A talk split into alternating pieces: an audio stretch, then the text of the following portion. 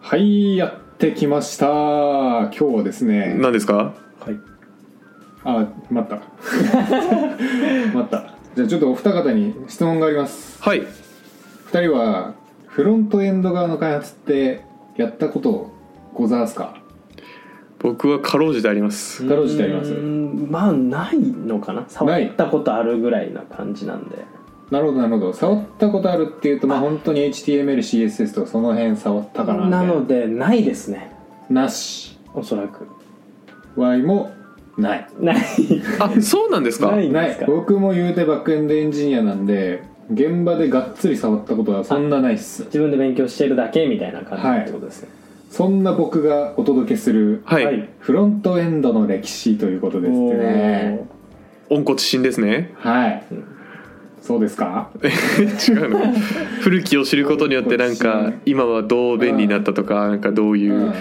潮流があるみたいなのを学べるんですかそういうことですありがとうございます本当にでちょっとフロントエンドの歴史僕ざっくり漁ったきっかけとしてはですねはい、はい。最近ちょっとなんかあのモダンなフロントエンド開発の常識を知っておきたいなと思ってうん書店であのリアクトとタイプスクリプトと Next.js を使ってアプリケーション開発するみたいな本を買ったんですけど、はいうんまあ、これの第一章にですねフロントエンドの歴史について書かれてて、うんうんまあ、これ知ると結構なんか鼻高えんじゃねえかなと思って、花高、うん花高さんはい、鼻高くなれるんじゃねえかなうと、んで今日持ってきたわけですよおおおおー。でこれ一言で言うとねあの地球の歴史と同じですね壮大ですね。はいフロントエンドの歴史は地球の歴史とほぼ掃除です 地球なんですね地球まあ宇宙よりは地球なんですね、はいなるほどなるほどじゃあ急にあれなんですよなんかたまたま水があったから生命が生まれて、うんうんそこからなんか圧倒的うんに地球を支配する人間ってやつが急に現れてうん地球をぶっ壊して終わるっていう歴史なんですねそういうことそういうことだからそういうことなんだまだまだ壊すかどうかは実際あれじゃんあのフィクションじゃんまあフィクションですね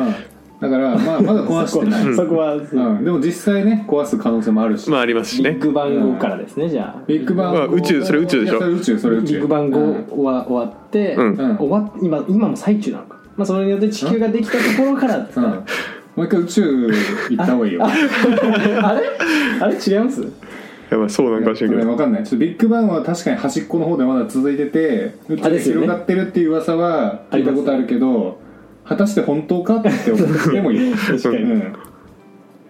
まあ、見えないしね、うんそ置んいなといてはい置いといてということで今日はですねフロントエンドの歴史を学んではい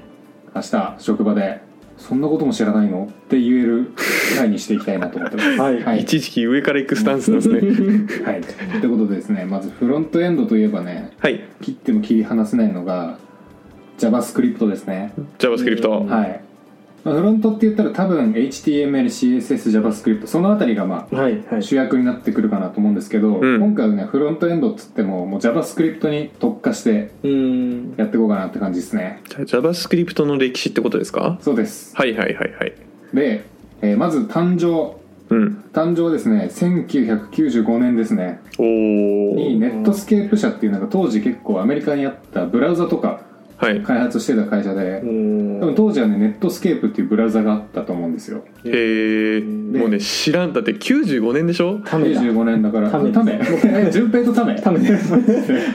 PC パーソナルコンピューターがあったんかっていうレベルですねまずいや本当だよねえ Windows95 ってさあれ95ってついてるだけあって95年なんじゃないですかうんまあでもそういうことだよね、うん一番初めて触った PC がね WindowsME でした僕は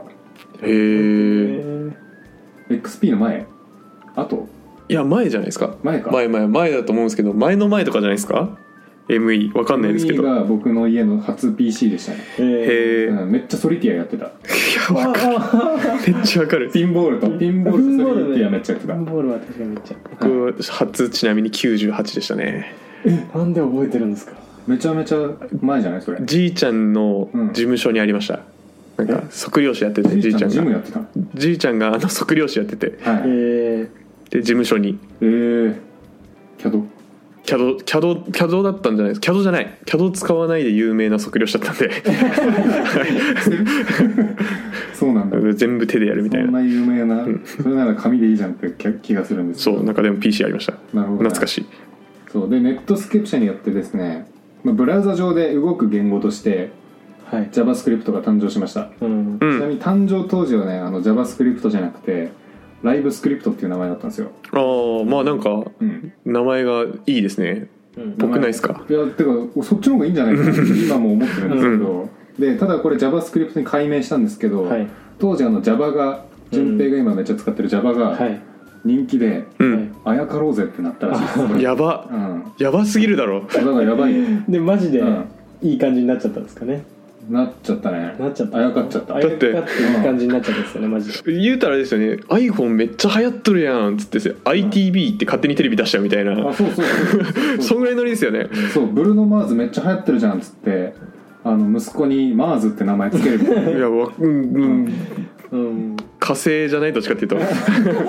まっとうに火星うんそうかじゃあちょっと今地球の歴史でやってるからあれだな、はいでちなみにこれが地球で言うとあの生命の誕生ですねあまあ JavaScript の誕生ですねまだ当時どんな生物いたのか知らないですけど、多分虫みたいなちっちゃいやつがうんははい生まれたのがこのライブスクリプト時代ですね、い JavaScript うん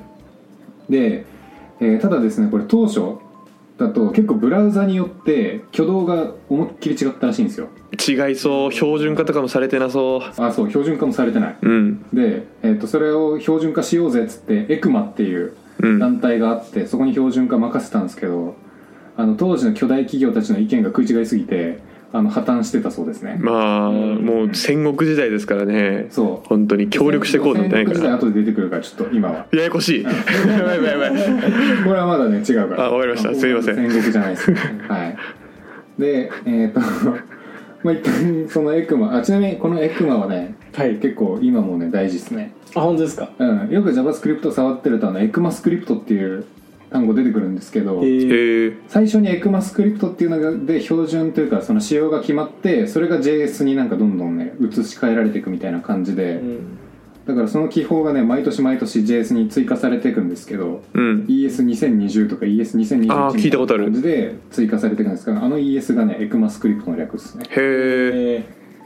えでまあ、えーここで標準化失敗です、うん失敗失敗です、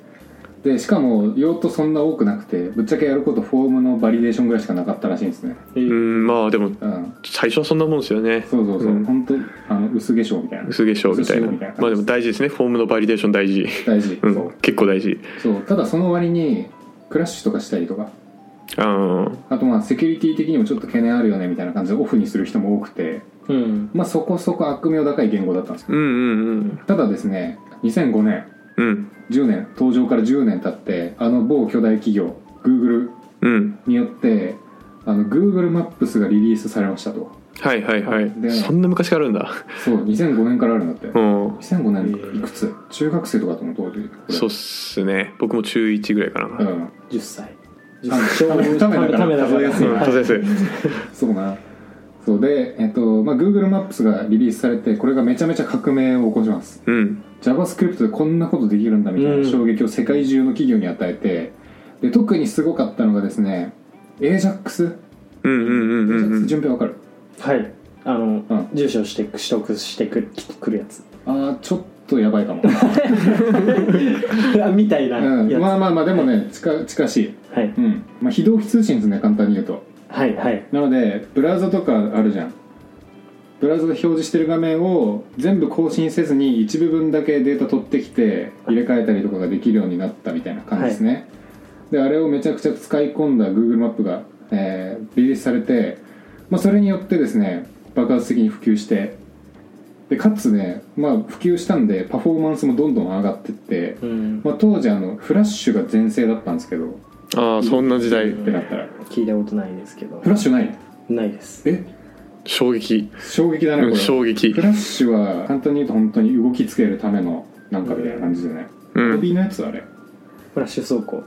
あまあそうそうそうそうそうそのフラッシュそのフラッシハュゲの歌とか流行ったでしょああれハゲの歌 YouTube? どんなでいやいやいやいやフラッシュですフラッシュですフラはッいうん、まあブラウザ上でいろいろアニメーションないしうんなんかいろいろ動かせるようにするみたいなそうそやうつそうそうああフラッシュ走行かイメージしやすいあそうフラッシュ倉庫ですねでまあそれが終わって、えーとまあ、JavaScript が盛り上がっていく時代に入っていきますと、はいこの時期ちょっと微生物が形を持った生生命体になっていきます、ううんんはいじゃあ結構 Google マップぐらいだったんですねそのフラッシュ時代にうん AJAX というか JavaScript を使ってたのはそううん そこでめっちゃ使われてあらゆる企業が可能性を感じ始めた時期ですね、多分有名なサービスこの辺にできてんじゃないわかんないけ ど全めっちゃうんめっちゃ曖昧だった今 YouTube とか Twitter とかその辺ってこの辺から作られてんじゃなまい、あそれはありそうですね、うんでこの時期に生命多様性持ち始めますとう、うんんはいでその後 JQuery というものが登場してですね、はいはいこいつがねすごいんですよ現実世界で言うと恐竜現実世界で言うと恐竜どういうことち、えーと急にでかいってこと急に地球上支配し始めたああなるほど相当普及したこれは最初の支配者的なそうでこれ JQuery がなんで普及したかっていう話なんですけどまず1個はブラウザ間の挙動っていうのが全部吸収されてるんですよどのブラウザで使っても同じようになるように後ろで設計されてるんで、うんすごいめちゃくちゃ開発楽になったこれ、マジで J クエリ作った人がすごい そう吸収してるってことですよね JQuery 作った人が本当にすごい、これはあとはまあ当時そのじゃあブラウザでやることって何が多かったかっていうと、まあ、結局その HTML とかそういう見た目の操作アニメーションかけたりみたいな、まあ、そういうところが多かったんでそういうアニメーションの実装がめっちゃ簡単にできますよとかうんドムの操作簡単にできますよとうんはい、ドム大丈夫ですかあのはいドムですよねドムですか仮想ドムみたいなやつ仮想ドムはちょっとねその未来のテクノロジーだね、なんうか、ん、仮想ドムの仮想じゃない方いやーえなんかうんはいお願いしますはいこれドキュメントオブジェクトモデルっつって、えーまあ、HTML ってこうタグで入れ子になってるじゃないですか、はいあれの構造と裏に全く同じ機構造みたいなやつを持ってて、はいあれを操作するとブラウザの方も変わるよみたいなのをお後ろろに持ってる機能方ですねええこれがドムですとはいドムでそれの操作がめっちゃ簡単にできますよとうんでしかもライブラリも豊富になりました恐竜ぐらいいっぱいできうたんんで、うんうんだからメソッド呼ぶだけでスライド実装できるとか、うんまあ、そういう系のライブラリとかも豊富で一大一大事一大事業一大ムーブメントが起一きた大んムですーブメねントが起きますと、うんはい、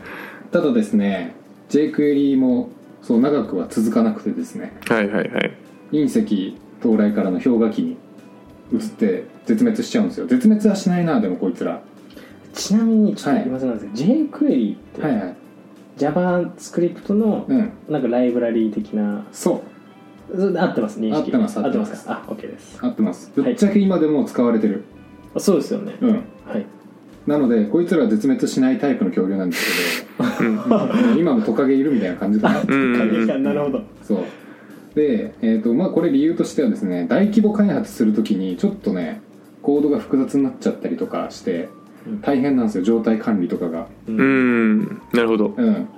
なので、えーまあ、そういう意味でちょっと JQuery、まあ、便利だったけど使い続けてるときついよねみたいなうんのが訪れてちょっと没落していきますとうんでここでね新たに登場してくるのがですね SPA ですねうんうんうんうんこれはもうね人類の誕生だと思ってくださいああ人類の誕生なんですはいねここからもう霊長類の時代に入っていきますね最近よく聞く SPA SPA 何の略でしょうかねこのクイズ前したことある気がすいるやあ思い出してるんですよ、えっとああ思い出しましたシングルページアプリケーションですそういうことですあねシングルページアプリケーションですとはいでシングルページアプリケーションこれはですね、まあ、従来だったら、まあ、クライアントとサーバーがあってで、まあ、ブラウザーからサーバーにリクエスト飛ばしてでそのサーバー側でもう HTML 組み立ててでそれを、えーブラウザに返してブラウザで読み取って表示っていう形にしてたんですけど SPA はちょっと違っててまず最初リクエスト飛ばしますとはいそしたらまず空っぽのテンプレート送られてきますとうんで空っぽのテンプレート読み込んだらまた API ってところにリクエストが飛んでうん埋め込むためのデータを持ってくるようになったんですようんでそのデータを埋め込んで、えー画面変えてきますよっていうスタイルのうウんェブサイトですと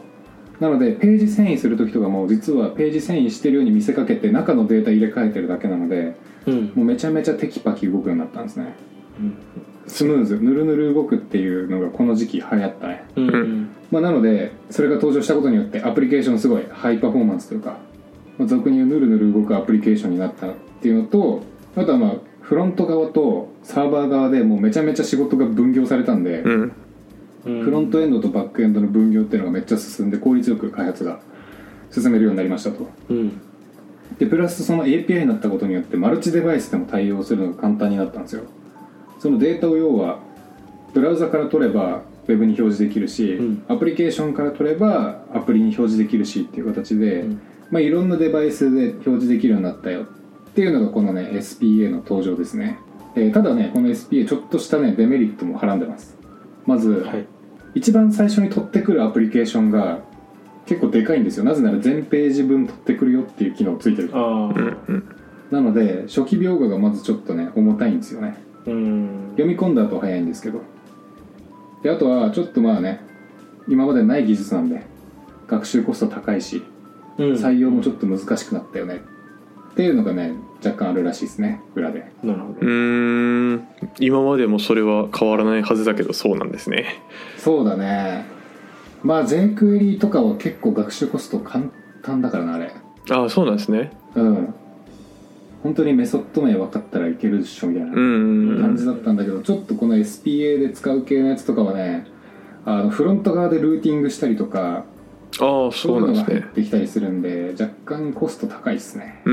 ううんんでこの SPA の登場によってですね MVCMVVM って呼ばれてるまあそれぞれのアーキテクチャを、まあ、実装したライブラリーのね戦国時代に突入しますねうんああやっときたおーここ戦国時代です来たはい多分最初の方に登場したのがねバックボーン JS って言ってこれ MVC モデルのやつなんですけど、うんまあ、フロント側で MVC ってどういうことやねんって感じなんですがうん一旦まあ細かいことは置いといてそのアーキテクチャで実装されてたらしいですとうんうん SPA でフロントで MVC 持ってるってことですかそうですはいはいはいはいはいで、えーでも、まあ、フロントむしろこの MVVM っていう方がいいんじゃないかっていうのに多分なったのかなこれはうそんの後うん MVVM のアーキテクチャのライブラリがね結構ポロポロ出てきますそれは何が違うんですかえっ、とね M がモデルで V がはいビューってとこ同じなんですけど、はい VM がビューモデルなんですよねビューモデルで一つそうんうでえっとねごめん違いは忘れたわ正直なんで分けてるんだろうと思った記憶はあるんですけど調べます調べましょうこれははい、ちょっと待ってくださいねじゃわ出た、えーちょっとじゃあ調べてる間にどんなのがあったかっていうと、まあ、有名どころだとね AngularJS とか聞いたことあります Vue.js とか聞いたことありますあと多分今はそんなに有名じゃなくなってしまったけど Knockout.js とか Riot.js っていうのが、あね、知らない聞いたことない知らなくていいんじゃないかはいなうんまあ多分 Vue と Angular が分かれば大丈夫ですねこうこんうは、んあうんモデルに追加機能を持たせてるみたいなイメージなのかなちなみにこの書籍にある MVVM の説明で言うと、はいえーデータを管理するのがモデル画面表示に関するのがビューでそのデータと表示の受け渡し橋渡しをしているのがビューモデルっていう感じらしいですね、うんコントローラーーと変わんなくねって思ってねあ思っちゃいますけどね私も同じく思いましたそれはうーでもそんなわけないですよねただちょっと気になるのは、えー MVVM ではモデルからビューへのデータ連携ビューからモデルへのデータの双方向バインディングを行うアーキテクチャでってあるんで双方向なのがちょっと違うのかなと思いました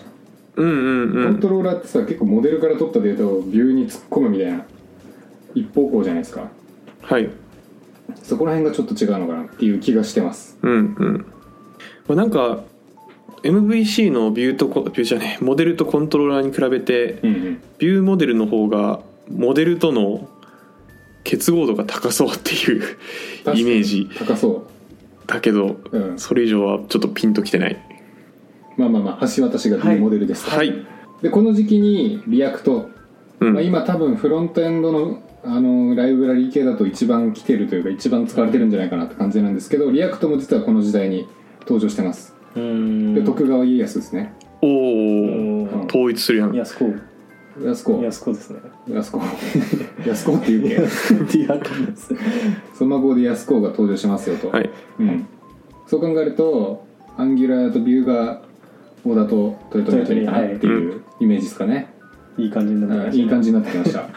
はい、まあ、ちょっとじゃあ今回リアクトにフォーカスするんですけどじゃあリアクトって何がそんなすごかったのっていううんところなんですけど、まあ、さっき順平の口からちょっと出てきたあの仮想ドムはいこれが実はね効率的な描画ができるっていうところがまあ一個すごかったのと、うんまあ、大規模なアプリケーションになっても大丈夫だよっていうふうになってるんですようん状態管理がまずしやすいっうんていうのとあとまあコンポーネントベースで開発できるっていうのがあってですねうんコンポーネントベースの開発は一旦置いときたいんですけど簡単に言うとはいありがとうございあますのパーツを分解して開発できるみたいな感じですあねーでそれを最後組み上げて作るみたいなイメージああ簡単そそうそれによって、まあ、裁量性とかも増すんで、ううんまあ、めっちゃこれで、えー大規模でも開発しやすくなりましたよっうんうんていうのがライブラリ戦国時代のお話ですとはいはいこれが大体2013年前後ですねうん今から10年前結構前てかそんな前なんだいや本当ですようんまだ大学生だな全然で、えーこれとちょっと同じ時期なんですけど裏側で実はちょっとずつね伏線が動いてるんですよ、ほううんはい、でそれの1個がまず Node.js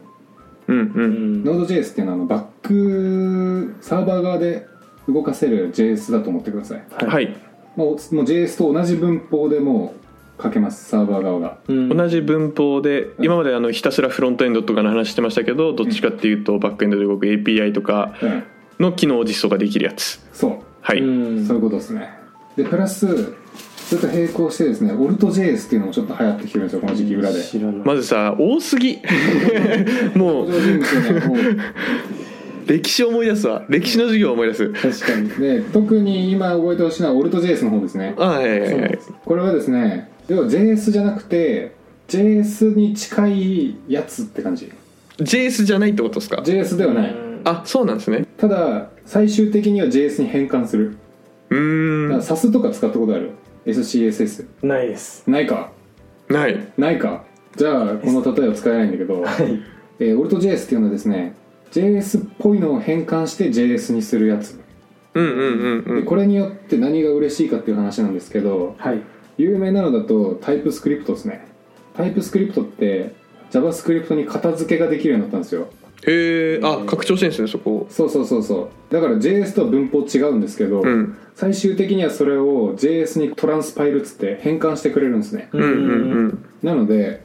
えー、と要は JS よりも豊富な機能かつ安全な機能を使いつつ最終的には JS が動くっていうことができるんですよえーさっき言った SAS とかもそうではい CSS をめっちゃ簡単に書いてそれを最終的に変換して CSS にするみたいなえーうんうんうんうんうんなんかありますよねそういうの確かに使ったことある気がするでそれの JS でやってるやつが要は Alt.js ですねえーオルト JS も、うんそのタイプスクリプトみたいな形で、より JS を拡張させた的なものってことなんですねえっとね Alt.js はねもうくくりっすねあくくりなんですか、タイプスクリプトとかいろいろあってそのくくりを Alt.js っていうおみたいーな階層がわからなくなってた階層で言うとそれだわなるほどうん一番最初に名前上がったのは多分コーヒースクリプトってやつなんですけどああ聞いたことありますこれはまあい多分 JS の記述量を少なくしようとして頑張ってたやつうえんーでも今はタイプスクリプト以外あんま使われてるの知らないかなうん地味にフラッターも Alt.js の一部らしいんですけどうーんまあフラッターはアプリ開発とかでよく使われてるなみたいなイメージですねえフラッターってあれですかモバイルアプリうんいっぱい開発できるマンですよね確か、らしい、うえーん、だから iPhone と Android アプリ作ろうと思ったらなんかフラッター使ってるイメージがーえへーそうそうそうそうそうそうこれも実は Alt.js らしいんですよねえあとねもう一個あって JS 最近毎年新しい機能増えてるんですけどブラウザの実装が追いついてないケースがあって逆にはいブラウザも結構なスピードでアップデートしてるのにそうまあ多分最近はそんなないんじゃないかなって個人的には思ってるんですけど、はいまあ新しい書き方使えないブラウザとかあるんですよう最近サポート切れちゃった IE とかにやってんまあまあまあ IE とかそうですよねはいでそれに対応するために新しい JS の書き方を古い JS に書き換えるみたいな変換するっていうことが行われてましためんどくさい めんどくさいですねそれはそうめんどくさいこれによって全ブラウザでも対応できるよみたいうな、んうんビルドすればうんっていうようなことにも使われてたんで結構 Alt.js は大事ですねいや大事いや超苦戦した記憶あるもんその JS のコード書いて IE と Firefox と Chrome 対応してくださいって言われてうんおい IE ってなる経験めっちゃあったっすもんあそれがこれですそういうことあったんですね、うん、これはもうあの徳川時代の中のなんかですねおいなんかにしろそれはなんかにしてくあれなんかですね多分はい大名とかになるんですかねはいはいはい、うんちょっとすみません今の勢力図をおさらいさせていただきたいんですけども、はいえ今の今の時代のイマジンプログラマーではメールを募集していますトークテーマ悩み要望などなど何でも募集中です宛先はひまプロ11 at mark gmail.com himapro11 at mark gmail.com になりますそれではまた次回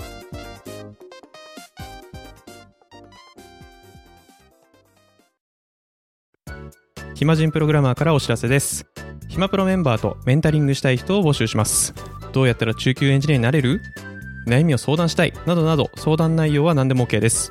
メンタリングを通じて何か気づきを持って帰ってもらえるように頑張りますエピソード説明欄の方ではなく番組説明欄の Google フォームから日程を選んでお申し込みください料金はもちろん無料各日程先着1名なのでお早めに